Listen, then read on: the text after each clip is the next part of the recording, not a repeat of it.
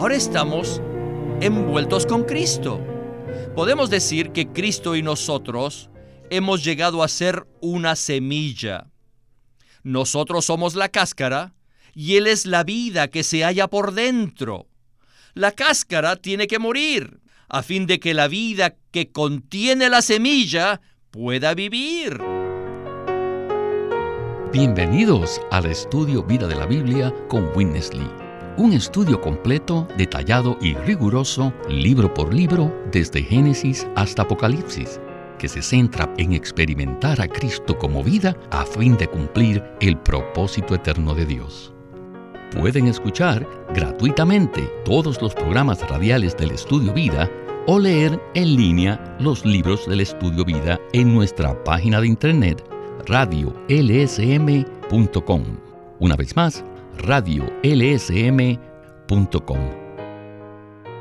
El coro de un himno conocido dice de la siguiente manera, Él vive, Él vive, hoy vive el Salvador, conmigo está y me guardará. Mi amante redentor, Él vive, Él vive, me imparte salvación. Sé que Él viviendo está porque vive en mi corazón. Bueno, muchas personas preguntan, ¿cómo sabe usted que Cristo vive? Pues bien, debemos responder, yo sé que Él vive porque vive en mí. Sabemos que el Señor vive no solo porque está con nosotros y nos guarda, sino porque también vive en nosotros. Hoy llegamos al cuarto mensaje sobre la resurrección, el cual se titula El Salvador hombre vive en sus creyentes. Y estamos muy agradecidos de que Guido Olivares nos acompañe en el estudio Vida de Lucas de esta ocasión para ayudarnos con los comentarios. Saludos Guido. Gracias por invitarme de nuevo, Víctor. Hoy hablaremos de un hecho espiritual sobresaliente mencionado en la Biblia, el hecho de que Cristo vive en nosotros. Esto no es solo un hecho objetivo, sino que también es una experiencia subjetiva. Cuando recibimos a Cristo como nuestro Salvador, Él entra y vive en nosotros. Por eso es que podemos decir que Él vive Usted y yo podemos testificar que Cristo es real para nosotros, puesto que hemos recibido al Señor Jesús, podemos tener contacto con Él, podemos experimentarlo y podemos disfrutarlo. Este es un mensaje crucial que nos ayudará a ver que Cristo vive en nosotros. Guido, este es nuestro cuarto y último mensaje acerca de la resurrección de Cristo. Ya en los últimos dos mensajes hemos estado centrados en el aspecto subjetivo de la resurrección. Ya hemos visto que cuando Cristo resucitó, se transfiguró en el Espíritu vivificante, hizo germinar la nueva creación y se propagó para producir la iglesia. Así que hoy llegamos al cuarto aspecto, y es el hecho de que Cristo vive en nosotros. En Primera de Pedro capítulo 1, versículo 3 dice algo que se relaciona directamente con el tema de la resurrección. Allí dice, Bendito sea el Dios y Padre de nuestro Señor Jesucristo, que según su grande misericordia nos ha regenerado para una esperanza viva, mediante la resurrección de Jesucristo de entre los muertos. Con esta porción estamos listos para escuchar a Witness Lee con el primer segmento del estudio Vida de Lucas. Adelante. Uh, Hemos llegado al aspecto subjetivo de la resurrección de Cristo, el cual resultará en que Él viva dentro de nosotros. El Señor Jesús se transfiguró en el Espíritu vivificante y entonces entró en nosotros para germinarnos a nosotros de la vieja creación a fin de que seamos la nueva creación. Antes de ser regenerados, nosotros, los escogidos y redimidos hijos de Dios, éramos la vieja creación. Pero Cristo como el Espíritu vivificante, entró en nosotros para germinar al Dios triuno en nuestro ser. Todos nosotros, los creyentes, hemos sido germinados, pero ¿con qué? Con el Dios triuno que disfrutamos. En esto consiste la propagación y la multiplicación del Salvador hombre. En los primeros capítulos de los Evangelios tenemos a un solo Cristo, pero en Juan 20, después que sopló el Espíritu Santo en los discípulos, hubo al menos 120 Cristos. Según Hechos 1, todas estas personas estuvieron en una reunión de oración que duró más de 10 días. Pero después, en el día de Pentecostés, se hicieron germinar otras 3.000 personas. Esta germinación del Dios triuno es simplemente la propagación del Cristo neumático en su resurrección. A partir de ese momento, Cristo empezó a vivir en esas 3.120 personas. Así que pueden ver que esos que vivían tenían a Cristo en ellos, tenían al Cristo neumático, tenían al Espíritu vivificante en ellos. Este Cristo neumático es en realidad Cristo mismo en resurrección.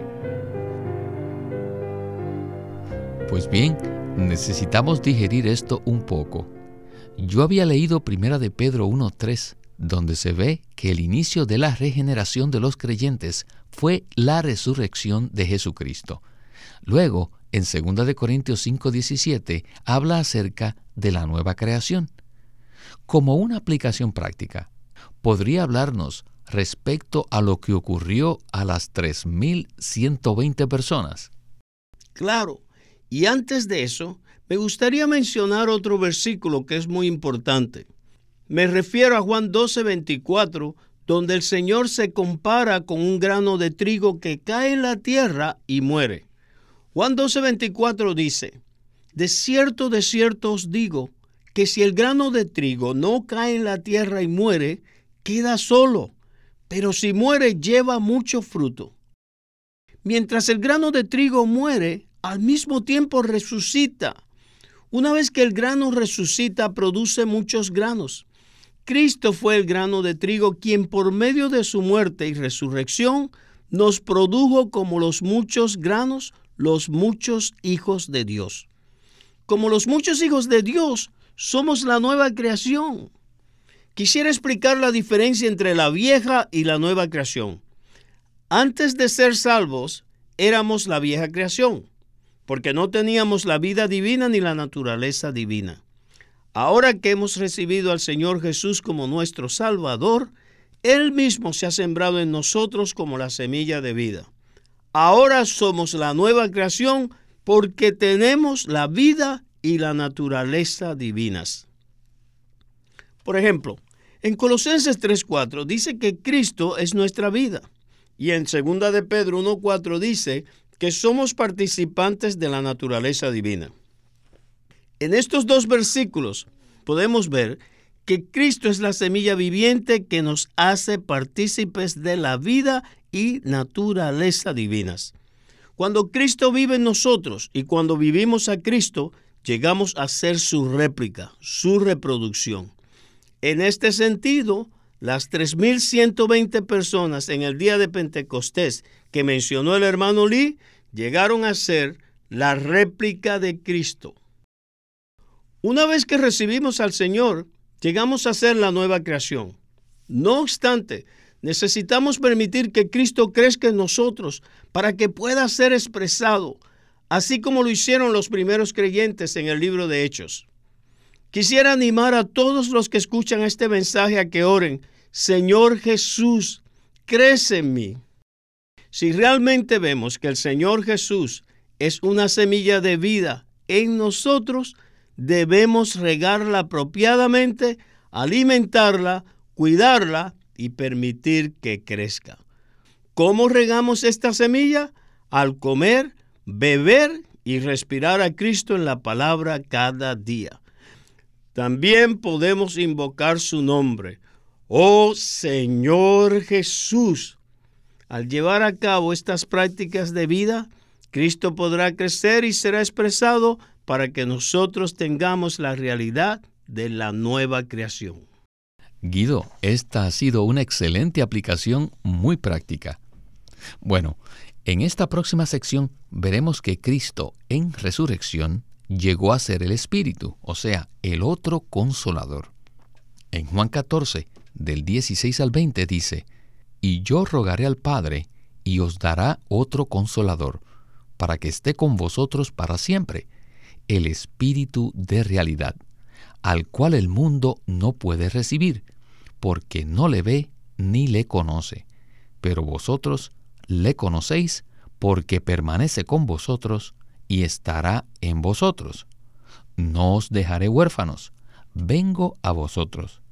Todavía un poco, y el mundo no me verá más, pero vosotros me veis, porque yo vivo, vosotros también viviréis. En aquel día vosotros conoceréis que yo estoy en mi Padre, y vosotros en mí, y yo en vosotros. Regresemos una vez más con Witness Lee y el estudio vida. Uh,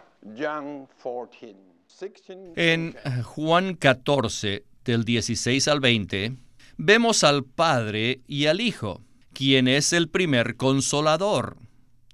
Luego vemos que el Hijo rogó para que el Padre enviara otro consolador, el Espíritu de realidad. Finalmente, el Espíritu de realidad del versículo 17 se convierte en el yo del versículo 20. En aquel día vosotros conoceréis que yo estoy en mi Padre, y vosotros en mí, y yo en vosotros. Esto no significa que cuando el Señor entra en nosotros, deja de estar en el Padre. No, significa que cuando el Señor entra en nosotros, entra con el Padre. Es como si el Señor dijera, cuando entro en ti, entraré en ti con el Padre. No solamente yo estoy en el Padre, sino que el Padre también está en mí. Por lo tanto, cuando estoy en ti, el Padre quien está en mí, también está en ti. Lo que el Señor afirma en el versículo 23 comprueba que la interpretación que damos al versículo 20 es correcta.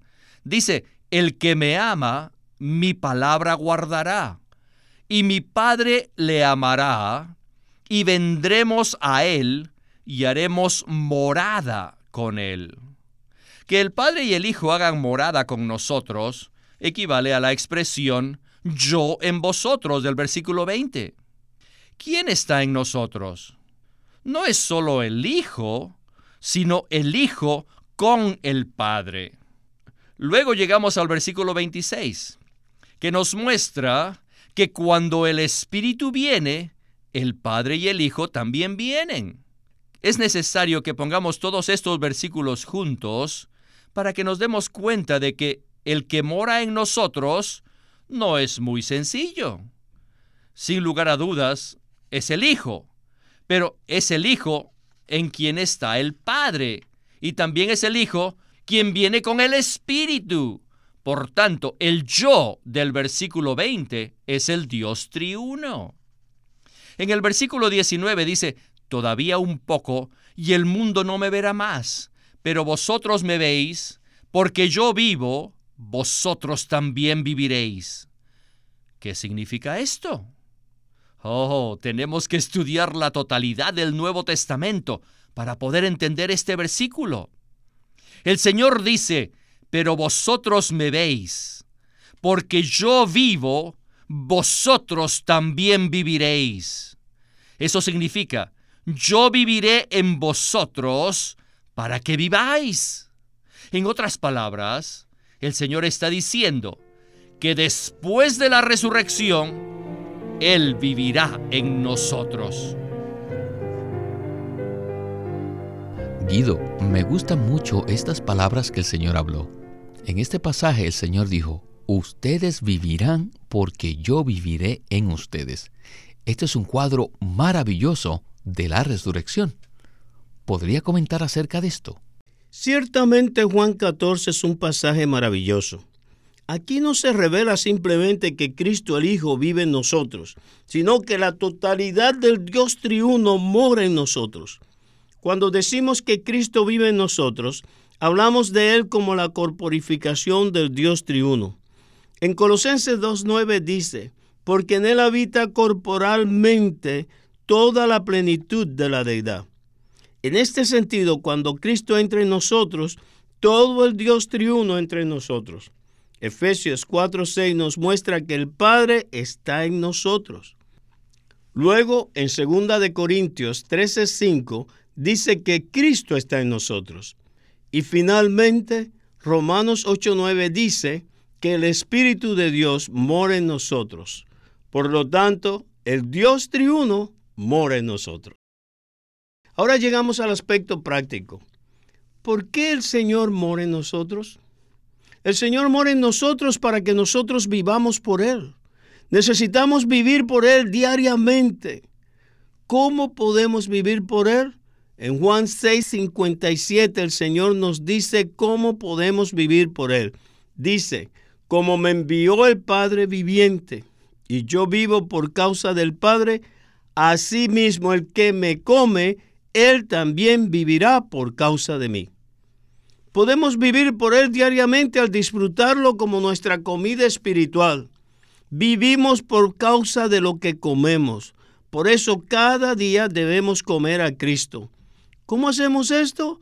En Juan 6 el Señor dice que el Espíritu es el que da vida y que la carne para nada aprovecha.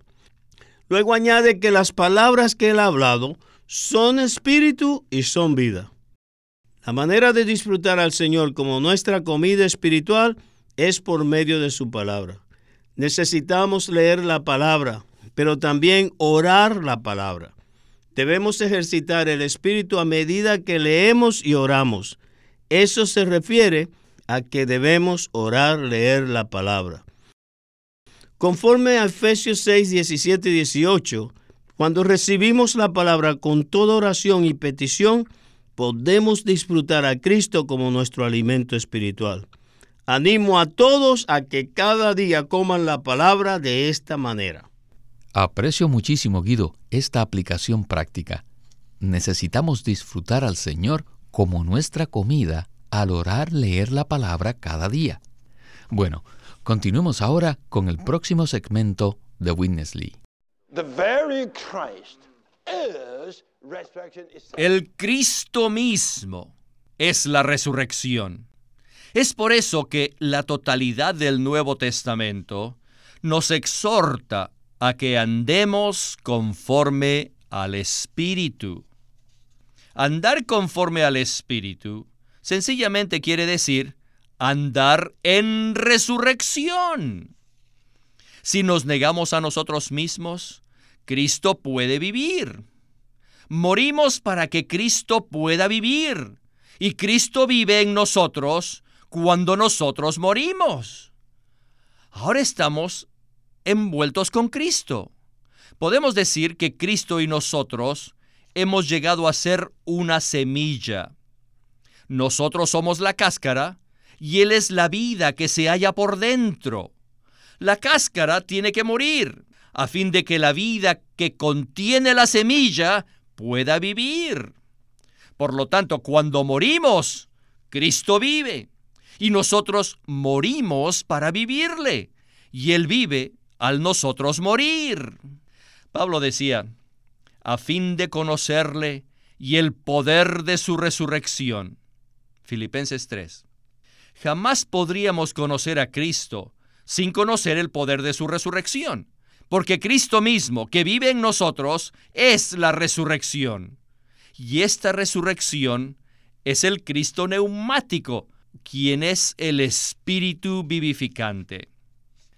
Hace más de 40 años, escuché directamente del hermano Ni una breve palabra. Él nos dijo que la realidad de la resurrección es el Espíritu. Esto me impresionó mucho, pero a la vez quedé turbado. ¿cómo podríamos decir que el Espíritu era la realidad de la resurrección?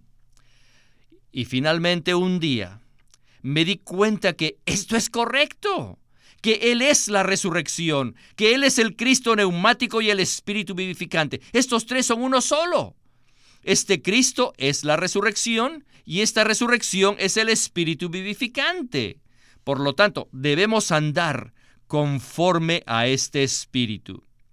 Cada vez que lo hacemos, simplemente estamos andando conforme a la resurrección. Es decir, andamos según el Espíritu vivificante, que es lo mismo que decir que andamos conforme al Cristo viviente. Este Cristo viviente es Cristo en resurrección. Qué interesante. Andar conforme al Espíritu realmente significa andar conforme al Cristo viviente, quien es el Cristo en resurrección. Guido, ¿no es este un hecho precioso? Claro que lo es. De nuevo quisiera aplicar esto a nuestra experiencia. En 1 Corintios 15, 45, la palabra nos dice que Cristo en resurrección llegó a ser el Espíritu vivificante. Cuando recibimos al Señor como nuestro Salvador, Él entró a nuestro espíritu. En 2 Timoteo 4:22 dice, el Señor esté con tu espíritu. Eso significa que el Señor ahora vive en nuestro espíritu. Como cristianos, ¿qué debemos hacer? Necesitamos andar conforme al Espíritu. Eso significa que debemos vivir, actuar y tener todo nuestro ser en el Espíritu que vive en nuestro Espíritu. Ahora quisiera mencionar un punto sencillo acerca de cómo hacer esto. Para poder andar conforme al Espíritu, necesitamos ejercitar nuestro espíritu y así podremos tener contacto con el Señor como el Espíritu vivificante. Al hacer esto, nos negamos a nosotros mismos y vivimos por la vida del Señor que está en nuestro espíritu.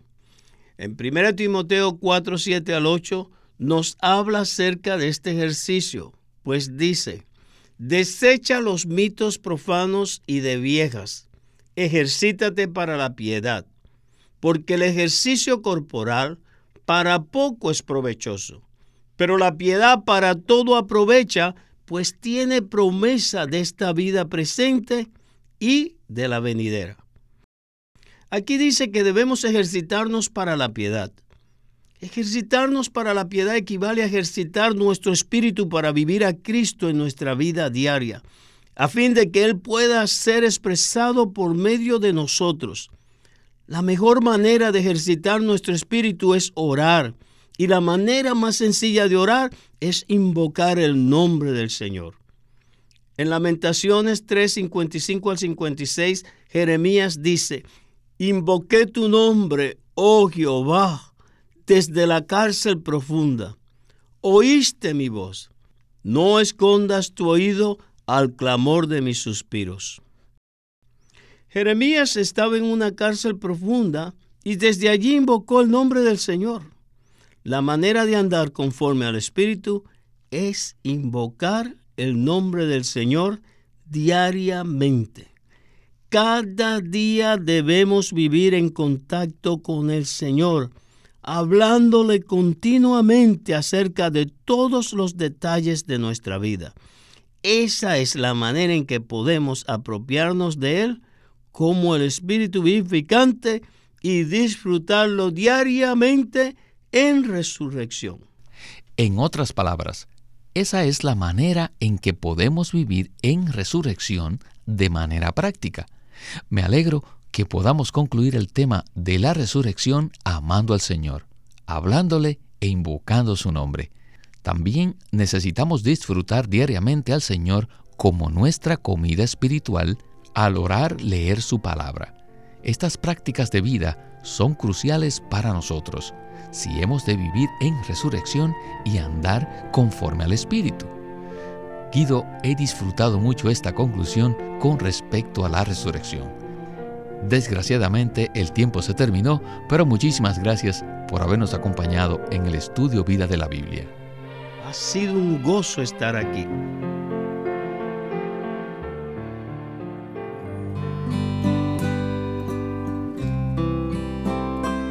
El estudio vida de Lucas.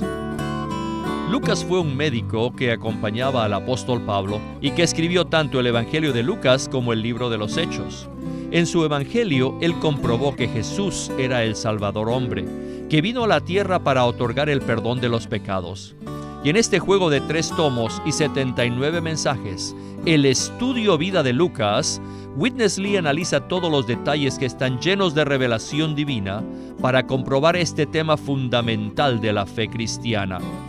Jesús es el Salvador hombre, que vino para darnos el perdón de los pecados por medio del Evangelio.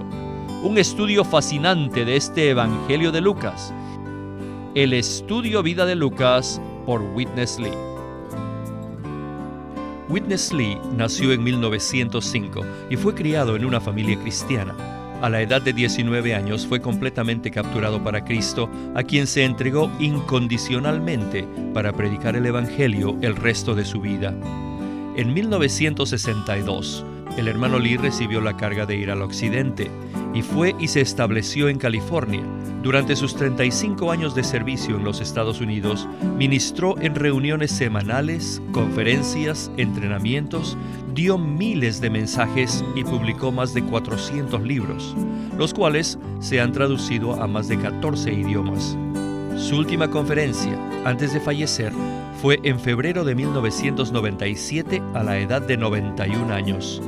En 1965, el hermano Lee estableció el Living Stream Ministry, una corporación sin fines de lucro en Anaheim que oficialmente representa el ministerio de Watchman Nee como el de sí mismo.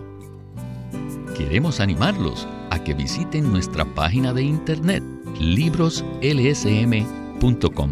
Allí encontrarán los libros impresos del ministerio de Watchman Nee y Witness Lee la Santa Biblia versión recobro con sus notas explicativas y también encontrarán folletos, himnos, varias publicaciones periódicas y libros en formato electrónico. Por favor, visiten nuestra página de internet libroslsm.com. Una vez más, libroslsm.com. O llámenos a nuestro teléfono gratuito 1 800 810 1149. 1-800-810-1149. Además, si desean, pueden comunicarse con nosotros enviándonos un correo electrónico a estudiovida.lsm.org. Una vez más, estudiovida.lsm.org.